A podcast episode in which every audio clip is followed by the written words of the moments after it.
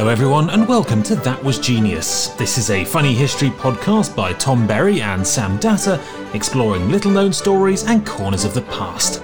We'll get to the history shortly, but first, a couple of minutes of what we ominously call, quote, witty banter, highlights of our pre recording chat, which usually ends up being mostly toilet humour. You weren't there. the Next moment, I could hear you whispering in my ear. You've left the oven on. No, I haven't. I've just checked. And uh, that is living with OCD. Checked five times. One, two. Then the light switch. One, two, three, four, five. You know what, University got me over my OCD. Were you OCD when you went to university? I was when I started, yeah. What sort of things would you do? Oh, taps, check taps, check lights. It used to take me about half an hour to leave the house, and I once walked two miles and then walked two miles back home to recheck everything, make sure that I turned it all off properly. And uh, do you know what, Tom? There's nothing that will get you over that quite so quickly as just knowing that someone's left the oven on. Because you live with morons, so it really doesn't matter. Because it's not your fault if the house burns down. Yeah, Have you turned the lights off? Doesn't matter. They'll be on when you get home, and no one will be in. it's quite a shock, isn't it?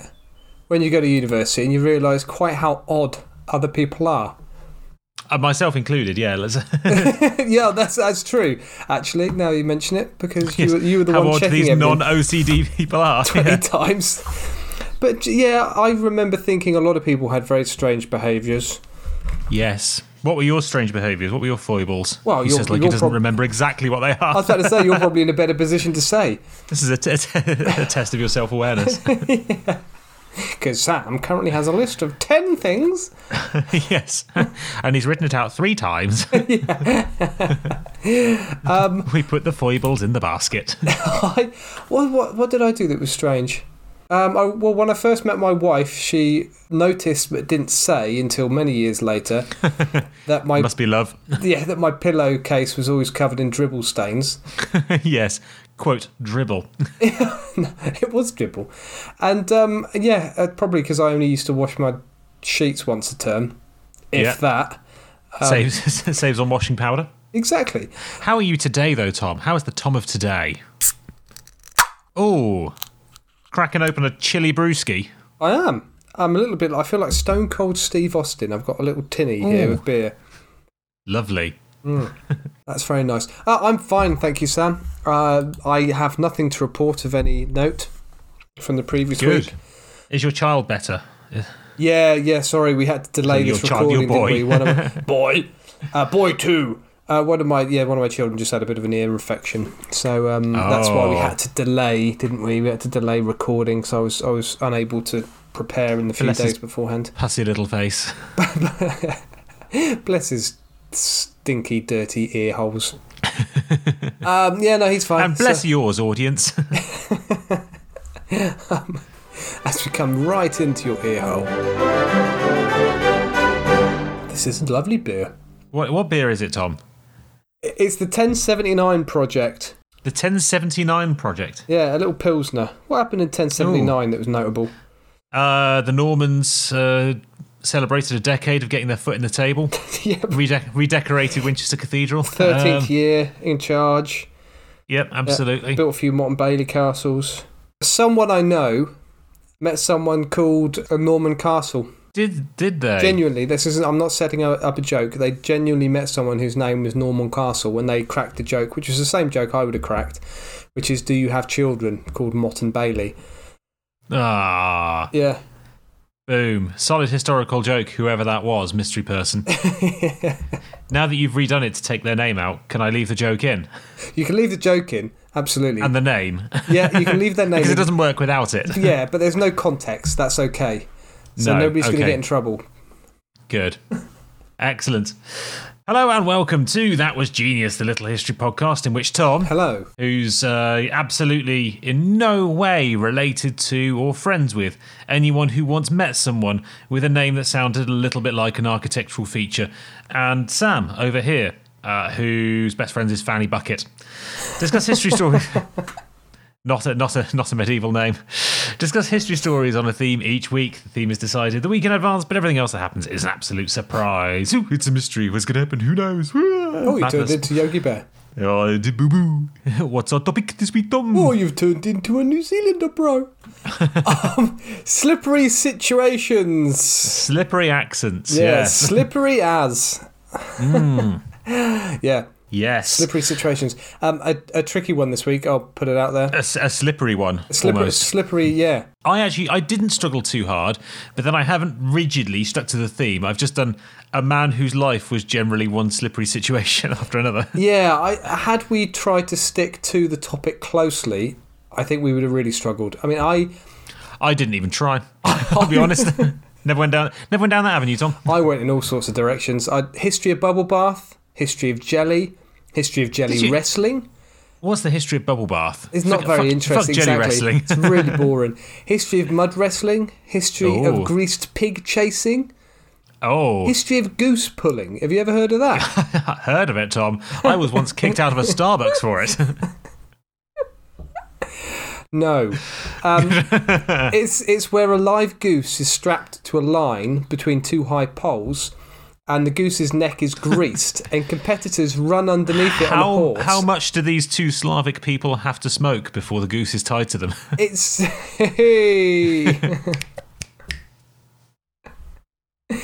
um, the goose is, is Poland Slavic. no, Eastern Europeans are more accurate, uh, representation. We all got the joke anyway. Uh, the goose's neck is greased, and competitors ride underneath it on a horse and try to grab its neck and rip off its head. Oh, The winner is the person who manages to grip it and rip off its head while it's still alive. oh, it's a Christmas it's a Christmas classic. I know, it's, and it's unsurprisingly, it's one of those uh, games that used to take place in weird Dutch festivals while everyone was black faced.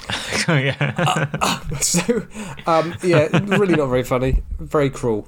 I came across I came across it a few weeks ago, and um, when I re-researched it, I just thought, no, I can't do that. That's just it's just horrible. Um, Fair enough. Yeah.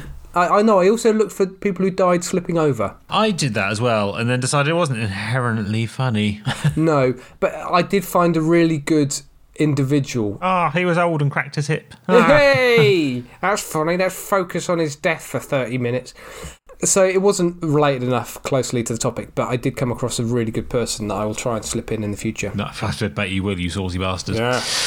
Woof. Excellent. Yes, I googled, frankly, the history of eels and any funny stories relating to Ah, eels. good thinking. I googled misfortune. I researched. I googled. I researched. mi- researched misfortune and people who have had Terrible luck. terrible luck. Brilliant. and and I found a really good one. Oh, that's I found a very good fun. one. I found someone who the world really did conspire against Oh, cathartic as well. Through most of his life. Brilliant.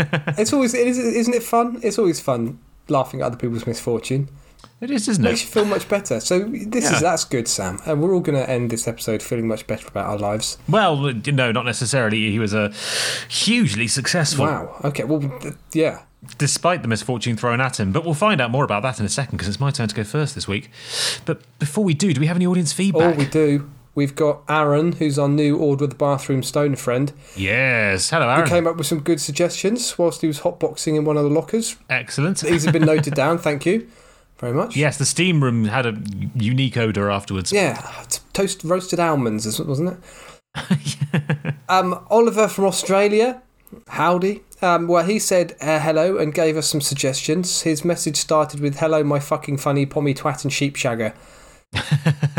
and I think I'm both on account of my dual citizenship, and I think you're the former, Oh. Sam. I think you're the pommy twat. Okay. Nice. Um, we, I'll take that. yeah, he, we, we, he could have uh, been a bit more specific because you have some German and Indian heritage, but I do. but we won't. Um, Uh, no, no. I mean, it wouldn't be. I wouldn't put it past an Australian to make a joke about that. I wouldn't put it past an Australian to kick you off a bus for it, Sam. Um, I've got some Danish heritage, Do you? so you could have had a go at me about that. You could have called me a bacon eating horny helmet. It could have done. I th- yes, thank you, Oliver. Oliver loves the show, and, and thanks for your message. That was very kind of you. Um, and he also suggested Ancient Gods, which is a nice broad one that we could easily run with. So that's on the list. Excellent. Good. Thank you, Oliver. And then we had a few other conversations too, but um, I think I've summarised most of it. Cool. Hello to anyone Tom couldn't be bothered to mention. We value we value your feedback. They were just slightly boring conversations about things like Podbean, screwing us over. It wasn't. It wasn't a dull conversation. It was a very important and wonderful and, and, and laudable conversation. Thank you for letting us know that you've been struggling on with Podbean. We will have words. Oh no, that was very. It was very important, but you know, it's not great for listeners. It's not great for listeners. We're going to send Uh, the boys and- round anyway, aren't we, Sam? we, we are, and by the boys we mean the village people. Anyway, there's there's two way feedback for you. Right, stop bitching. We're 16 minutes into recording. We haven't said a word of history yet.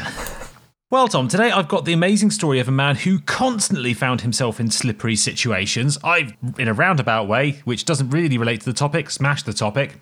Um, in fact, it seemed pretty clear the world had it in for him. But as a result, he's a total badass because he saw his way through all of it and came out the other side a bit of a success. So we can all learn something from him about resilience. This is the kind of guy who would do a TEDx talk. like a TED talk, but with no qualifications required. Uh, I'm talking, you know, he'd run a motivational business podcast. I'm talking about Belgian inventor and musical instrument maker Adolf Sax, who, What among designing. Uh, well, I tell you what. I t- I'll tell you what he invented. He invented a huge cannon which could launch 500 ton bombs. He invented a huge organ that could be heard for over 10 miles. But of course, Tom, he is best known for inventing one of the world's most popular jazz instruments. That's right, Tom. Adolf Sax invented the Hitler phone. As used to play the solo in Whitney Houston's Bring Me a Heil Love, and of course in the Spice Girls' famous hit Zig a Zig Heil. no, Tom. No. Obviously, he invented the saxophone. Of course he did. Of course he did. He spent his childhood in more than a few slippery situations, nearly dying on multiple occasions. So, Sax was born in 1814 in a town called Dinant, which was then in the Netherlands, but later and today is in Belgium. His father was a famous Belgian instrument maker who provided military grade flutes. uh, presumably, that means that military grade flutes is a quote, by the way, from a from primary source. Uh, presumably, that meant that they were bulletproof with night vision goggles and flute lasers. The young Sax followed in his footsteps, showing off from the age of five or six a prodigious talent as an instrument maker. By the age of 14, he was supposedly a better flute and clarinet maker than his dad, who was already the best in Belgium or the Netherlands. He Not so even much. no, no. There's only three. He even managed around this time to make a working flute and a working clarinet from ivory, which was a task previously thought impossible. Especially Uh, as they hadn't been removed from the elephant. Yes. Made it very difficult and yet musical for the elephant to breathe. As the elephant charged, he's created an oh, odd whistling noise. yeah, that's what I was thinking. On a windy Like Miles day. Davis. yeah.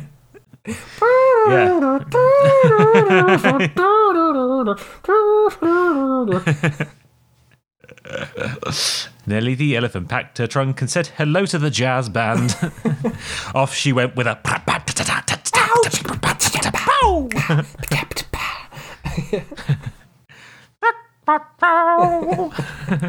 Here's the odd thing, though, Tom. Old Specky Sax was so ensconced in looking at instruments and thinking about instruments and fucking. Uh, no, sorry, not fucking instruments. Um, that he had no time for the piffles and trifles of life, like looking where he was going, not drinking poison, or checking that what he was putting in his mouth and swallowing was in fact food.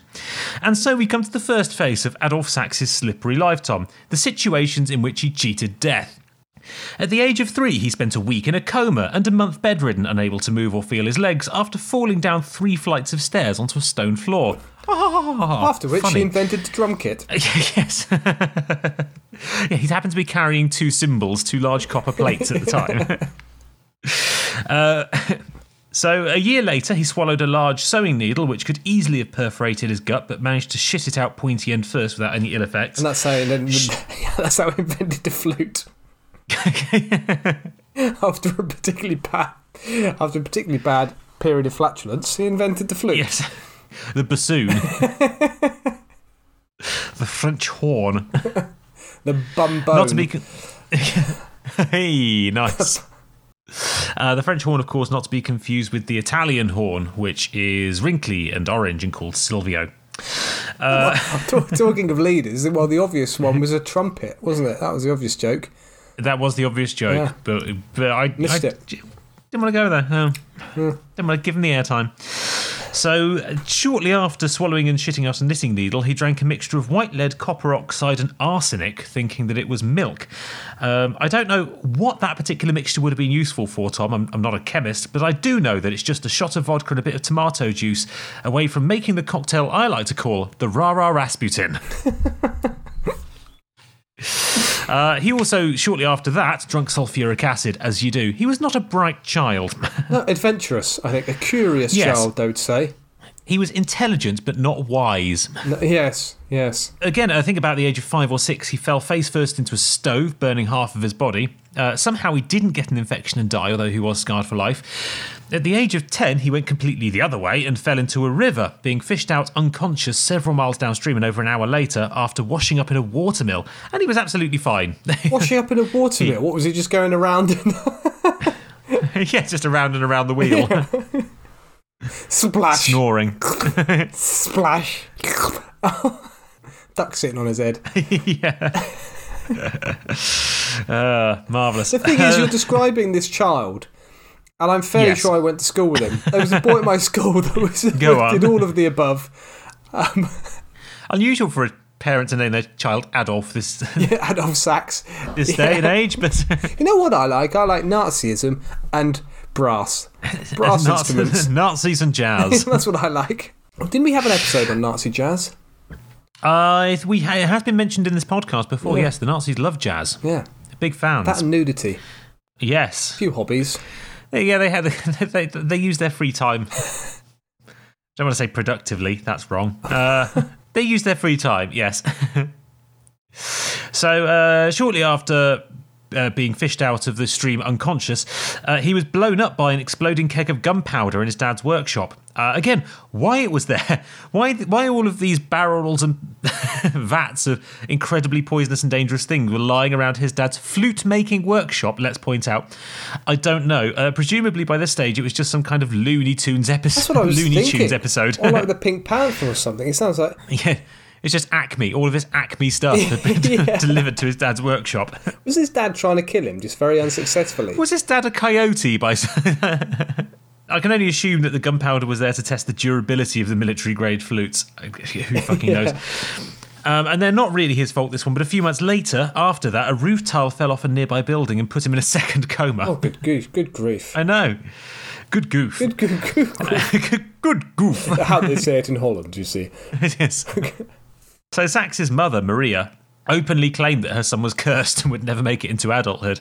And his neighbours joked that he was, quote, the ghost child from Dinant due to his propensity for dying all the time. but he did survive, becoming such a prodigious and skilled workman that in 1840 he entered his wares into the Belgian exhibition, aged just 26 years old. Imagine them, Tom, these beautiful instruments lined up next to the other creme de la cremes of Belgian exports, such as mussels with fries, cheap beer, Tintin, and a number of routes into France if you happen to have a German accent.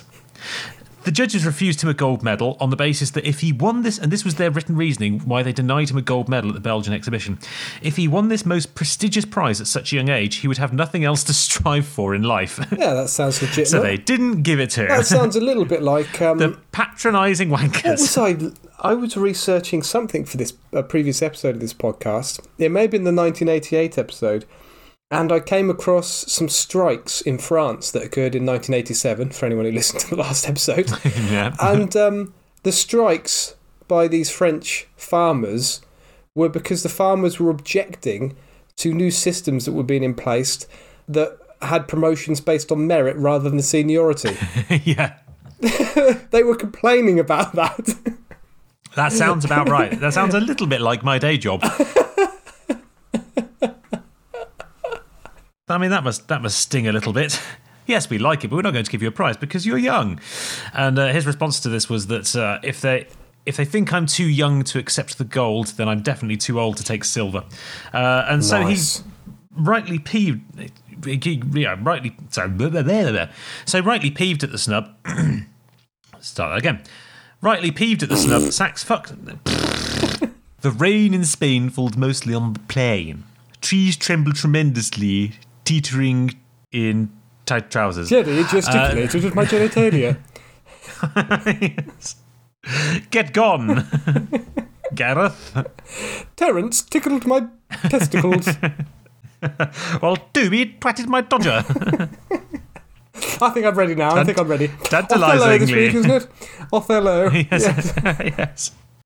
Break So rightly peeved. God, breaking my spirits. Rightly peeved at the snub, Sax fucked off to Paris with just 30 francs in his pocket, apparently. Uh, among them, Tom Frank Sinatra, Franklin D. Roosevelt, and Lieutenant Frank Drebin, police squad. you knew had to get in there quick, didn't you? You knew I was Yep. going to be looking for it. Like a blind man in an orgy, I was going to have to feel my way out of there. like a midget at a urinal, I was going to have to stay on my toes. the truth hurts, Tom. Oh, sure, maybe not as much as jumping on a bicycle with a seat missing, but it hurts. Those films are still outrageously good. They have not aged a day. The Naked Gun films are Out- genuinely outstanding. They make me cry with laughter still to this day every time. That and Hot Shots. Uh, Hot Shots is excellent. Even Hot Shots Part 2, Hot Shots 2 is not No, terrible. it's, it's good. Airplane's still an amazing film. Airplane 2, no. I don't think I've ever watched Airplane 2. Don't. No. Just don't. They've dated, they've dated very, very well, Naked Gun films. Bloody funny. They have. They really have. Yeah, apart from the fact that they have um, a murderer. a murderer playing a detective, yes. Sorry, not a murderer. A Possibly nearly a murder. convicted murderer. OJ Simpson is in them if you've not seen them. God, I love. I was so sad when Leslie Nielsen died. He's It was. You know was, one of my all-time comic heroes. in terms of sad? An equally sad moment was when the guy who played Father Ted died. Those Yes. two were great losses. Yeah. I like the scene in one of the Hot Shots films. It's a sex scene where they keep cutting between Leslie Nielsen's face and a tanned, oiled up bodybuilder. Yes. Great yeah, I love gag. it. I love it. There's just, there's no gag too silly to be left out of those films, and I love them for it. So, yeah, so he had 30 francs in his pocket. In Paris, he quickly set about making himself very, very, very unpopular by being very, very good at what he did. And so he comes to the second Goes back phase. to what we said about this French strike. what? Yes. yeah. How dare you come over here with your competency? With your inferiority, you have not been working here long enough. There, there is a queue. Full of incompetent, uh, inefficient uh, people ahead of you. You need to wait your turn. Yes. Uh, but come back tomorrow. Now we are closed. It is 2.30 in the afternoon. We are fucking off. the Tour de France is coming past. yes. So the office is closed for six weeks. so, uh, yes, he, by being very good at what he did, he made himself incredibly unpopular. And so he comes to the second phase of Adolf Sax's slippery life, Tom. The bit where the flute makers of Paris ganged up to have him killed, bankrupted, and declared insane. Wow. Because, Tom, there's no street gang, as well you know, more feared than a load of Frenchmen with flutes. I'm now imagining them walking to the camera, clicking their fingers, West Side Story esque. yeah. I want to live in a Paris. I want to live in a Paris. The flutes are so lovely in Paris. People like flutes in Paris. The streets are all pooey in Paris. Covered in dog poo in Paris. Cigarette butts in Paris. Nobody cleans up in Paris.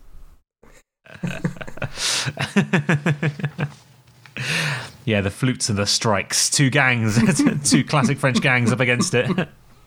So essentially, the problem that they had, Tom, was that Sax's instruments were immediately notably better than anyone else in France's. This got him picked up very quickly, not only by the opera houses and the music halls of the city, but also by the French army, who had decided in possibly the least dramatic arms race in history that the quality of their military bands was subpar and they needed to keep up with the rest of Europe by investing in some new banging tunes. Genuinely, a concern of the French army at the time was that they just weren't keeping up in the cool factor with the other armies of Europe, falling behind musically.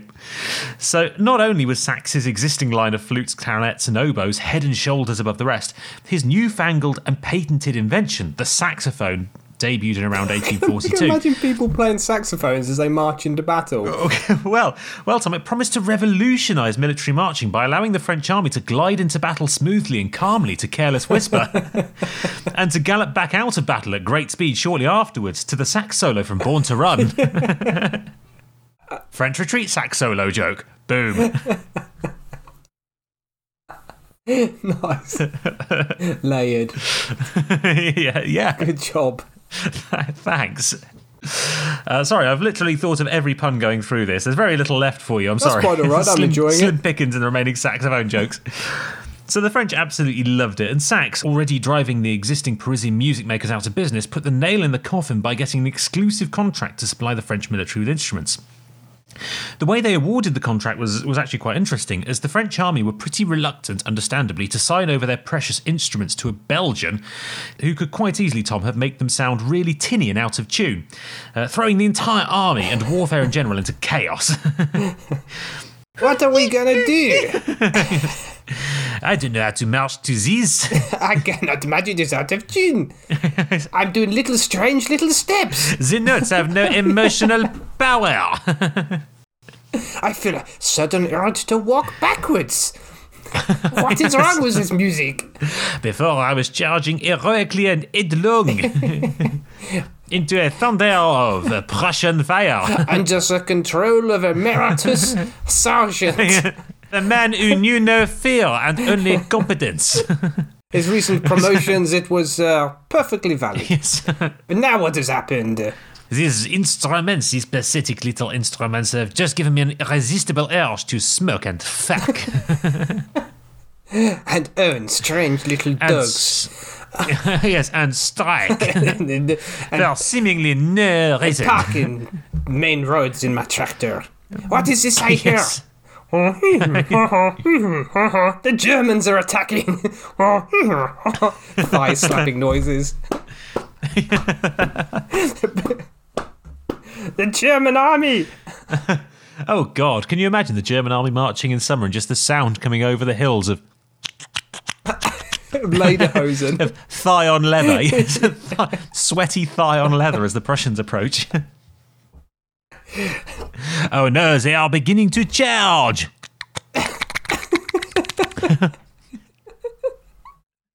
sounds a little bit like sounds a little bit like a gay bar in 1980s Munich. Doesn't it? Certainly does. So uh, yeah, so they were obviously very reluctant to give the uh, this important military contract to a Belgian. So to prove that he was worth a punt, Sax organised a showdown between two bands playing exactly the same things in exactly the same time. One playing his instruments, one playing the best the French had to offer, and he won hands down. In fact, this was a common stunt that Sax used to uh, basically when when critics were openly disparaging him, he would throw down the gauntlet and challenge them to a musical duel, sax off. just like it literally, a, a sax off. Get your sacks off, get your sacks off, honey. but you can leave your sacks on. Um, it was just like dueling banjos. He would challenge someone to play increasingly complicated pieces in public, uh, and the first to fuck it up loses. He won every single time, having both better instruments and an amazing talent for playing what he built as well as making it, which isn't the most gangster smackdown in history, but it did prove a point. And speaking of gangsters, livid and bordering on bankruptcy, the music makers of Paris banded together to form l'Association Générale des Ouvriers en Instruments de Musique, the United Association of Instrument Makers, which was basically the No Sax Club. Oh, Although, as anyone, Tom, who's played in a brass marching band will know, they are all basically clubs for people who have very little sax. the the United Association were vicious, Tom. They started off by trying to sue Sax, claiming Sue Sax, which was his auntie, incidentally. yeah, indeed, yes. they started off trying to trying to sue Sax, claiming that he hadn't invented the saxophone at all and had in fact stolen the design. Although the judge pretty quickly noticed that the instruments they showed off to try and prove their point were just Sax's saxophones with the manufacturer's name ground out and replaced with the fraudulent manufacturers and dates of manufacture. They then tried to claim that the saxophone wasn't a proper musical instrument because it wasn't very musical, which is which is pretty spurious. Depends on your opinion of jazz, really. I've never heard a child playing a recorder. no. Finally, they claimed that Sax had uh, played the instrument in public so many times that it was now public property, so anyone could legally make one. Legally sound. Eventually, sick of all the lawsuits, Sax dropped his patent application, saying basically anyone who could build a working saxophone and market it within a year was welcome to claim the patent. All of the other musical instrument makers tried, no one could make a working saxophone within the space of a year, and so he was awarded the patent without any further questions. So, since suing him had failed, the association tried shooting him, attempting to attempting to assassinate Sax, but getting one of his assistants That's instead. a lot of S's in one sentence. that is a lot of a lot of S's in one Assassinate sentence. Sax without getting his assistant instead. Sexily, whilst standing sultry on the step. Sausages. Sausages. That's a very sibilant word, isn't it? Uh. Sausages. So, whilst all this was going on, uh, rather tragically, but quite amazingly, Sax survived, like I said, serious bout of. Sax survived skin cancer. This is a serious. Serious skin cancer. He had a tumour on his face which began to grow aggressively uh, over the course of about six years. So much so that he had to be fed by nasal tube for about two years. Eventually, or possibly despite, because of or possibly despite treatment with herbs by a doctor who travelled from India to treat him, the tumour actually eventually disappeared all on its own and never gave Sax any more trouble. So he was still cheating death even into his Good grief. 30s and 40s. Eventually, exhausted and nearly bankrupt from the constant lawsuits and hounding of his supporters, and from, you know, a six year cancer ordeal, he gave up, appealing to the musical fraternity of Paris to band together and award him a pension so he could retire. Amazingly, the appeal not only got him financial support from Parisian high society, but reminded people of just how good his instruments were, leading to even more orders. So he tried to retire, and the French wouldn't let him. He eventually died in 1894 at the age of 79, having beaten needles, repeated falls, burning, poisoning, shooting, drowning, explosions, cancer, and lawsuits.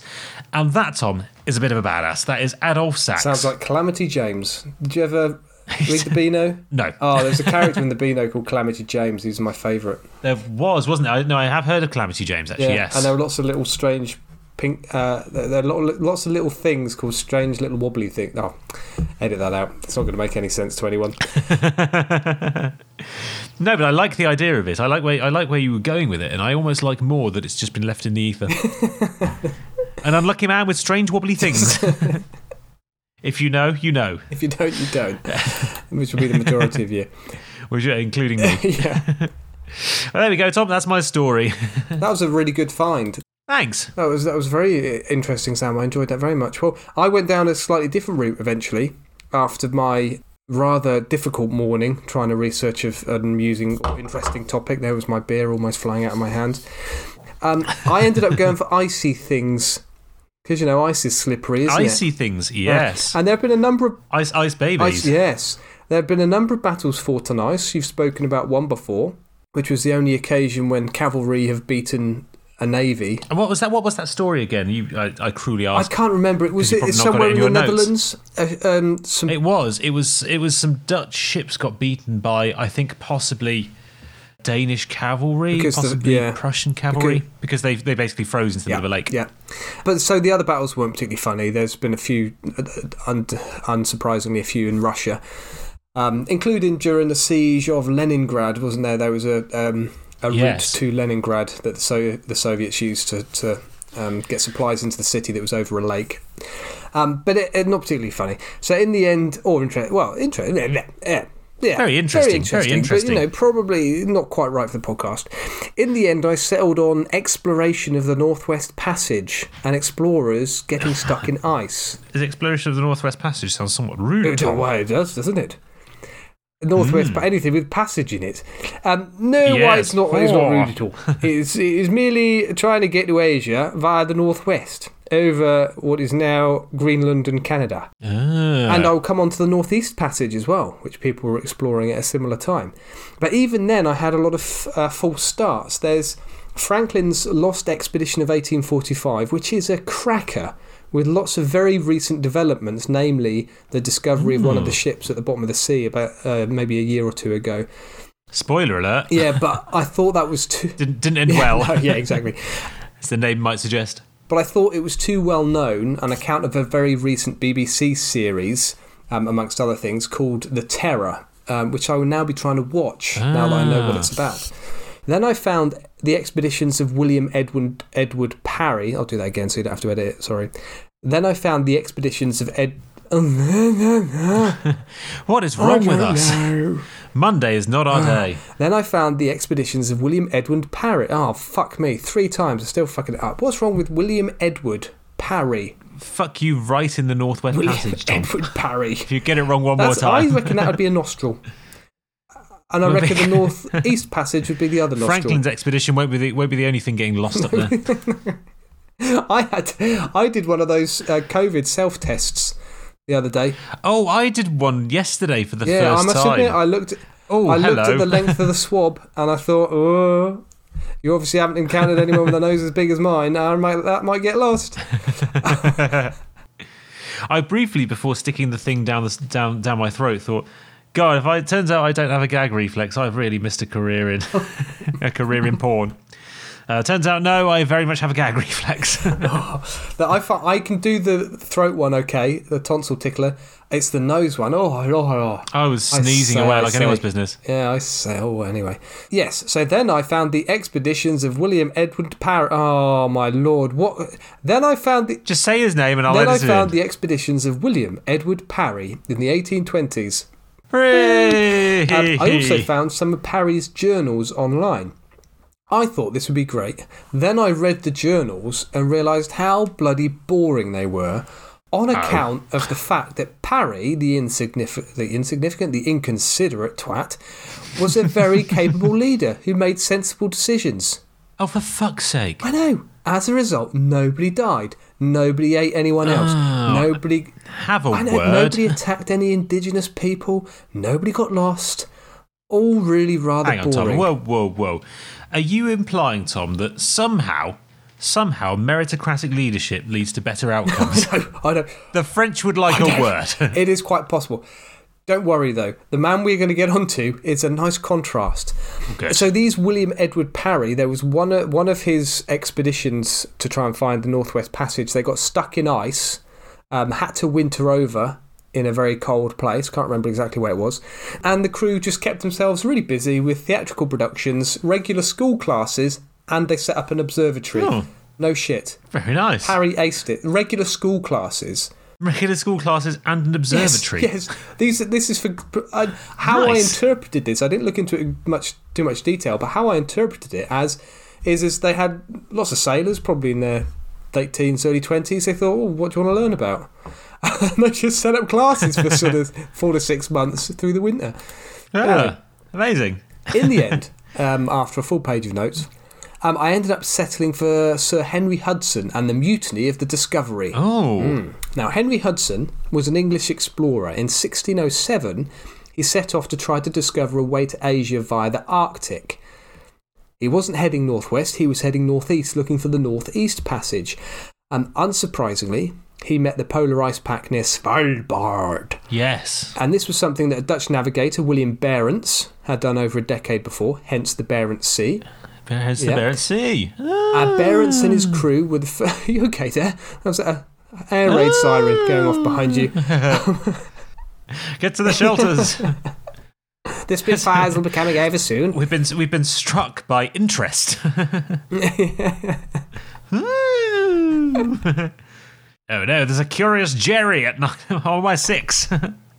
He's frightfully interested, boys. Hit him with your facts. Twat him with your fact stick. fact stick. Your fact stick. Twat him with your fact stick. Um, Barents and his crew were the first Europeans to winter over in the Arctic Circle and were completely unprepared to do so. They did well to get through the winter, but in the spring they realised that their boat was completely fucked. They headed home in open boats, and Barents died on the way back. Anyway, Hudson returned home from his first journey north, having achieved not very much. A year later, he tried again slightly further east and also met the polar ice cap. Um, it was on one of these voyages that Hudson and his men apparently spotted a mermaid. Quote. This morning, one of our company, looking overboard, saw a mermaid, and calling up some of the company to see her, one more came up, and by that time she was come close to the ship's side, looking earnestly on the men. A little after a sea came and overturned her. From the navel upwards, her back and breasts were like a woman's, as they say that saw her, but her body as big as one of us, her skin very white, and her long hair hanging down behind of colour black. In her going down, they saw her tail, which was a tail of a porpoise, and speckled like a mackerel. There you go. Interesting. Much quoted that, I think, as a, a early example of someone spotting a mermaid. Or just a lot of drunk sailors seeing A- a seal. yes, a sexy seal. A seal that you would. Sexy, not a walrus. A walrus. No. Whoa. Now here's a question for you, Tom. Uh, a mermaid obviously has a human a human top and a and a fish bottom. So does it poo like a goldfish, or like a human? and where does it poo from if it's a human? Does it poo from a from a cloaca, a multifunction orifice like a fish? Yeah. I, I really don't know, actually, Sam. Uh, well, Nor do I know whether they would wear a belt to accessorise. no. Did they feel that need? Good. Yes. Good question. I mean, I think some more research needs to be done into Yeah. this. I mean, how do they. Because a lot of fish, during the mating process, the male just kind of spunks in the water, don't they? And then the female just goes and rolls around in it. That's how we do it. It's worked. You've got a, da- you've got a daughter? yeah. uh, funny. Oh, anyway. Um, my, my wife stopped listening to this podcast. that's fortunate. As your mother, uh, we'll find out. a year later, the Dutch East India Company employed Hudson's services to try once again. And around this time, he became aware of rumours of a northwest parri- parridge, a northwest partridge. A north, a northwest. What do you, what do you think the name of our local vicar is, Sam? Is it Alan Partridge? It is Alan Partridge. Aha! Oh, he became aware of. damn, damn, damn! You all to hell. So Hudson, um, at this time, became aware of rumours of the Northwest Passage through the Americas. In 1609, he headed northeast. This is very early um, exploration, by the way, of the Americas. Yeah, yeah. In 1609, he headed northeast, as was his agreement with the Dutch East India Company. He immediately hit stormy seas and headwinds. Rather than return to Amsterdam as he, as he had been instructed, he decided to take a sneaky peek at the Americas. Not much of a detour.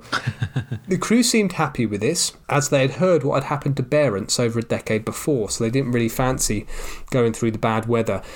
They discovered Hudson River, which had been reported by a Florentine mariner almost 100 years before sailed as far as Albany, which is quite a way. I looked at it on a map, and it's almost it's it's almost halfway between New York and Montreal. Um, I think Wow. that's right. Um, That's, that's, that's a long way inland. yeah, it is. Um, he concluded that it didn't head to Asia and returned home, not before leaving an enormous post-it note saying Hudson River. yes. This in itself is a fascinating voyage because of all the interactions with Native Americans. Lots of really, really well documented interactions. It has to be said that Hudson didn't seem to show particularly good judgment and leadership with these encounters. These interactions with the Native Americans were frequent and very varied. Some natives came to trade, some came with friendly intentions and invited the crew to stay with them on land, some were just curious, some were undoubtedly more hostile. But these were situations that required good diplomacy skills. Not pleasantly trading one moment then kidnapping warriors to hold as hostages the next moment. Uh oh, that doesn't sound like the way the Europeans do business. I know. Or inviting Native Americans on board to exchange gifts one moment and then getting them blind drunk for shits and giggles the next moment. And yes, they did this. To be fair, that does, that does sound like quite good fun. It's very, incidentally, it's so, so, so similar to um, some of the documents I've read for this podcast regarding early explorers of Australia and their encounters with Australian Aboriginals. Very, very, very similar. Yeah. Just um, encountering small numbers of the native population and having very, very different interactions with them and just really fucking it up. not knowing, not knowing when to be friendly, not knowing when to back off. Anyway, when he returned home, King James I of England was very unhappy that he had discovered the land around the Hudson River for the Dutch, so he forbade Hudson from navigating again under a foreign flag. In 1602, another British navigator spotted the opening to Hudson Strait, which leads to Hudson Bay. Yeah, Henry Hudson had lots of big post-it notes. This navigator believed that it would have been um, a route to Asia, so in 1610, back working with British backers, namely the British East India Company and the Muscovy Company, Hudson set off to discover it. Of note here, the Muscovy Company was called such because the British and the Dutch, as mentioned, had originally tried to get to Asia via the North East Passage. The British had been moderately successful sailing north of Norway into the White Sea and then across land down to Moscow, then to the Caspian Sea. Um, This route was promising because it could connect up with the Silk Route slash Silk Road. Uh, back to basics. The reason for all this exploration was to get better access to the spices that had traditionally um, had come to Europe along the Silk Road, but that had been disrupted by warfare in the Middle East, hadn't it? Um, in the Near East. Anyway, on this second voyage west, Hudson headed up Hudson Strait into Hudson Bay, where they skirted along the Quebec coastline until they reached James Bay. Oh, a different colour post it note. I know. If Hudson Bay James was here. Yeah, if Hudson Bay were a boob, James Bay would be the nipple. I think that's the best way to describe it geographically. okay. I think that will help. Understood. Yep, I have that visualised.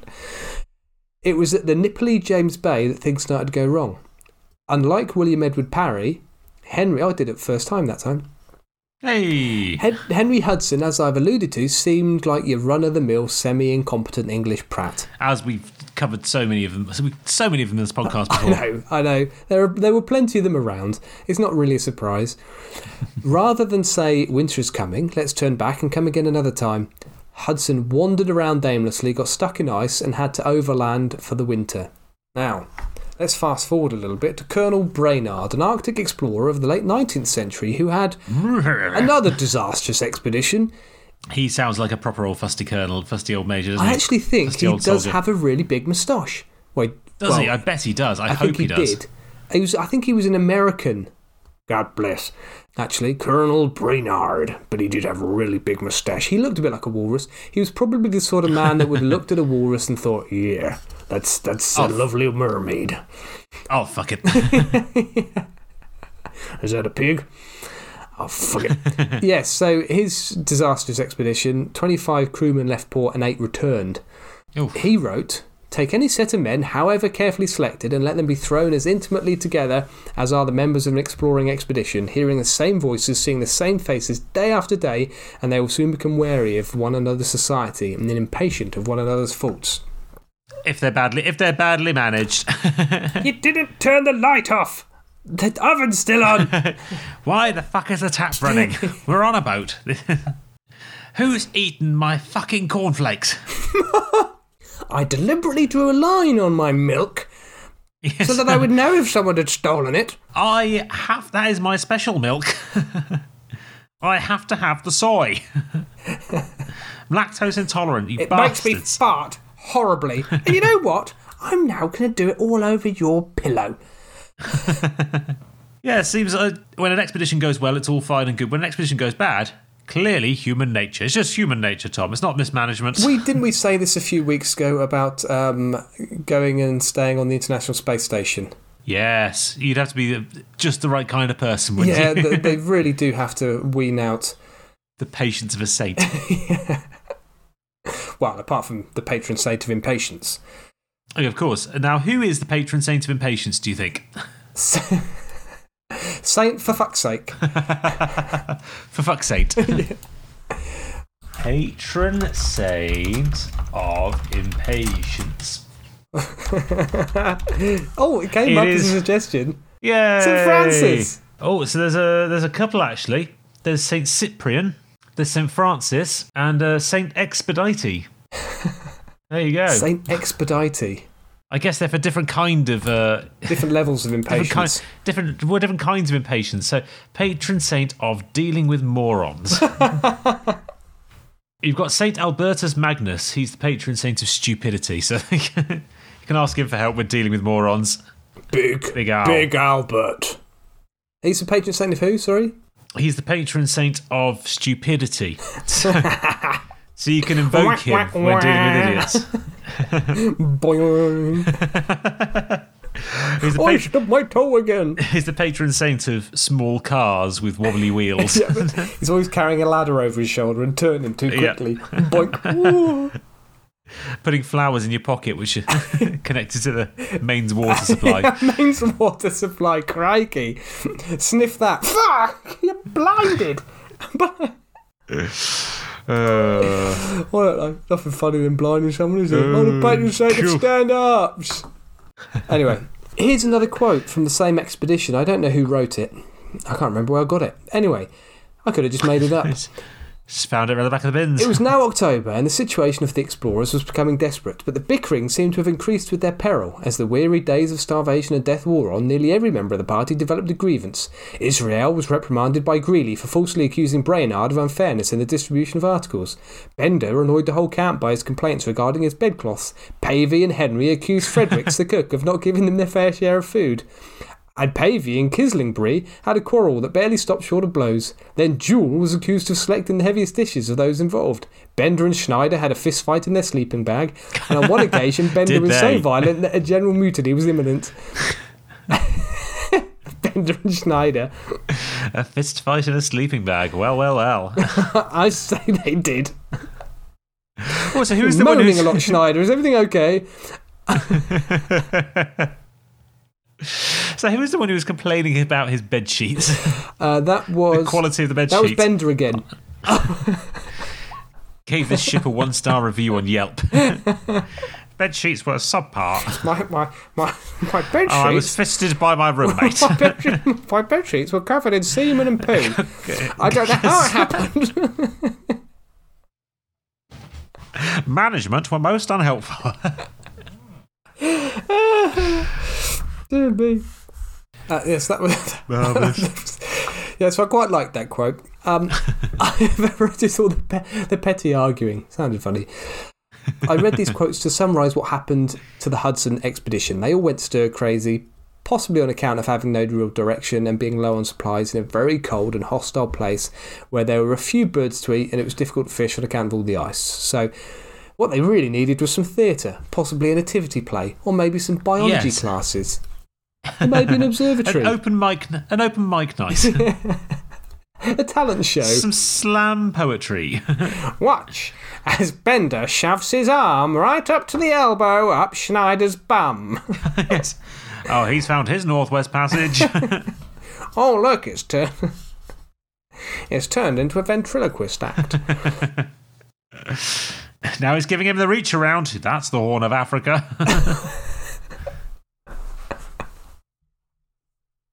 Let's cover that up with a bedsheet. That's the Cape of Good Horn. yes. That's quite a good joke, that, wasn't it? It was. It's a Cape of Good Hope, though, isn't it? Oh, it is, isn't it? Ruined. Yes. Cape of Good Hope. Well, that would have. wo- Can I do that again? Because that would have been. That was so Go on. close to a very good joke. Go on, do it again. Some, no, fuck it. I like the authenticity. Apparently, things all started when Hudson gave another crewmate a grey gown as a gift and then took it back again Oh. when he decided they weren't best friends anymore because Hudson had a new bestie. oh, was it Bender? And this be- yeah, and this bestie was given the role of Angel Gabriel, much to the annoyance of the other crewmen, one of whom had a drama degree. But was Yes, just but was cast as th- third sheep, third sheep to the left. second half of the donkey. Uh, there were accusations of food hoarding too. Once again, Hudson was apparently playing favourites and giving certain people more food than others, presumably for quick wank off. I'll be lonely this Christmas without a girl to hold, but there'll be men, ooh, men. and occasional mermaids or seals.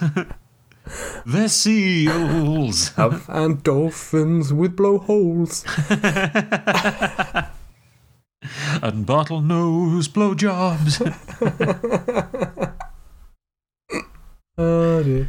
Uh, with this uh, simmering resentment, the Discovery eventually turned to return home the following spring when the ice had melted. When this happened, a mutiny took place. Hudson and his teenage son were put in an open. Why would they mutiny once they were freed? No, we want to stay. Well, I think there is a logic to it because you're about to go now. Right, let's strike. But at the same time, part of the reason I think they uh, started this mutiny was because they were low on supplies. So you're right, they should have just done that at the start of the winter and they could have had a much more merry few months in the snow. yeah.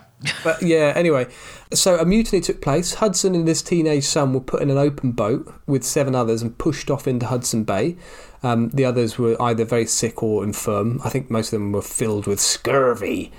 Incidentally, I seem to remember that old um, what's his name, William Edward Parry. I think he he had the scurvy nailed. I seem to remember he actually took seeds with him, and uh, they grew them in the, in the hull of the boat. um, because some I think it was Ah. maybe spinach seeds or something, or rocket seeds or something like that. That's clever. Yeah, He was he was a genius, he, wasn't he? he was nailing it. He was far too talented to be in the to be a famous British figure Yeah. from the 19th century.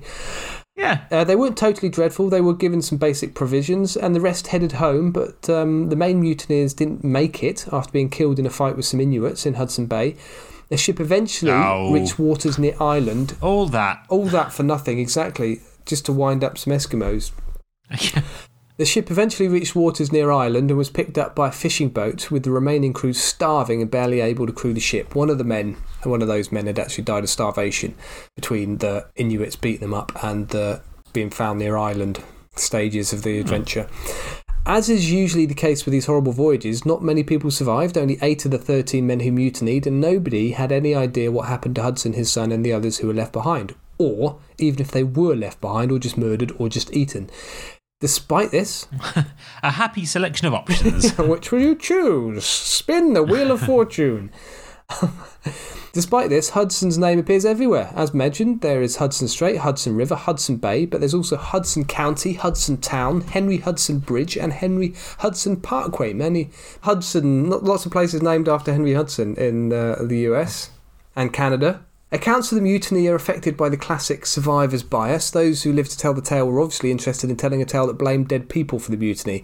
And these accounts are very questionable because those blamed had been loyal crewmen for Hudson on previous voyages. A chap called Prickett wrote an account of the voyage. This is the most complete surviving document, but also the most questionable. Not to be confused with his uh, sidekicks and best friends, Bop It, Twist It.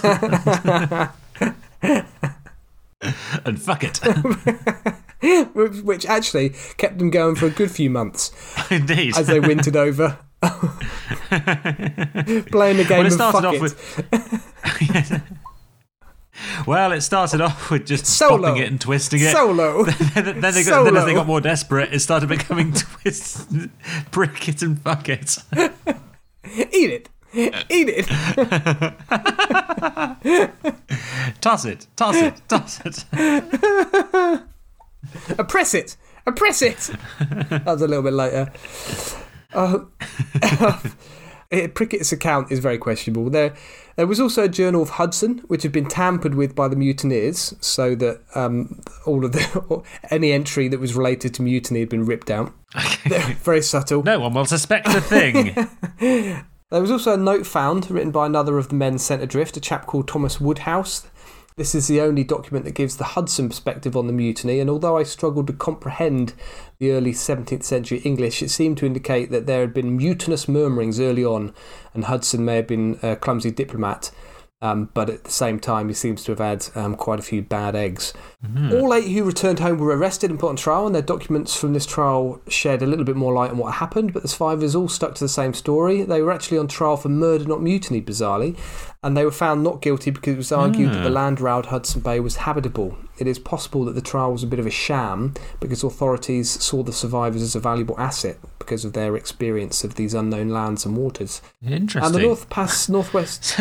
You're not guilty of murder because someone could survive there. Oh, most definitely. The floor isn't lava, so you're not a murderer. Well, it's another one of these occasions, we like to make light of it, where there were probably Eskimos wandering around perfectly happy. I should say Inuits, sorry, Inuits walking around perfectly happy, whilst, whilst, the, whilst the useless English people and Dutch were of, I can't survive. How could anyone live in this hellhole? uh, excuse me. I've Only been here for several generations. It's really quite Well, It's nice. awfully lovely. The plants you're If you don't mind. very edible. Yes. Seals, there's a few of those around the corner if you get there before the polar bears do. Actually, rather lovely. It's a 7 Eleven just I here. think the Northern Lights are due. just over that ridge. yes. Northern Lights are due tonight as well. If you fancy staying up, I've got a few beers. You know, there's a wonderful delicacy up here. What is? It's a dead bird that's been stuck under a few rocks for six months. Delicious, absolutely delicious. Lots of them around. If you look, you're actually you're actually in a farm for them. Um, Yes. Any rock, any rock you pick up under here. it's got a dead bird rotting, and it's delicious. Don't ask how we found out about it. Bit drunk one night. Forgot. Back of the sofa bird, we It call was, it. it was actually we were playing a game of Eat It, And um, Unfortunately, we were playing a game of Fuck It the night before, but it did have a, sol- a certain salty piquant. really does make it significantly more palatable. Anyway, must be off. Spot of ice fishing or a round of golf. Anyway, the, the Northwest Passage was only finally discovered by Roald Amundsen, the big smarty pants. oh, Old Roald Amundsen. I found the Northwest old Roldy. Poldy I reached the South Pole. Mm, mm, mm. What a twat. Frankly, frankly, he should just leave some for I someone know, else. he's just a big Leave some wanker. exploration of cold places for someone Yeah. else. Prat. Donkeys won't work. Oh, yeah, all right, smarty pants. It's all very well in hindsight, isn't it? You and your huskies, you big smug twat. Um, so yeah, he did that in 1903 to five. Um, although a chap called Robert McClure, which sounds like a great 1980s cowboy actor. I swear you were going to say Robert Mugabe then, Robert but Robert Mugabe, Mugabe's good. No, Robert McClure managed it by boat and sled half a century earlier. Another very interesting story. That story. Another very interesting story deserving of its own episode, so I'm going to put that in my back pocket. As hmm. for the Northeast Passage, even the Soviets were struggling with this in the second half of the 20th century. I think they were getting through there, but it wasn't easy. Anyway, fingers crossed, with a bit more global warming, we'll all be able to go that way. Oh, that'd be nice, That'd wouldn't be it? lovely. There are special vehicles that can that can do it, and they're basically a car, but instead of wheels, it has corkscrews, and it kind of cuts its way through the ice and snow and oh, well, water. that's interesting, isn't it? yeah, they've got cork, corkscrews instead of wheels. They're kind of like big floaty barrels with blades on them. They kind of curl their way through the through the ice and water. No, that does sound very interesting, yeah. Very very interesting. It's worth The worth a Google that. of Archimedes. Indeed, yeah. Well, that, yeah, that's exactly what it is. They've got an Archimedes screw Yeah. type device. Screw it. yeah. Solo. Pop it, fuck it, prick it, prick it, solo, so marvelous, Uh, yeah, so uh, there, there it is. There's, there's my piece. very interesting Not as silly indeed. as yours, That's but fine. it did involve people suffering. did, and you know that's enough for me. well, I tell you what, we've got to think of a of a topic for next week, haven't we? Which is a patrons episode. Yes, we do. I think because we're recording this on Monday and we're due to do our next recording on Wednesday, which leaves leaves, leaves us just two, Two days. whole days.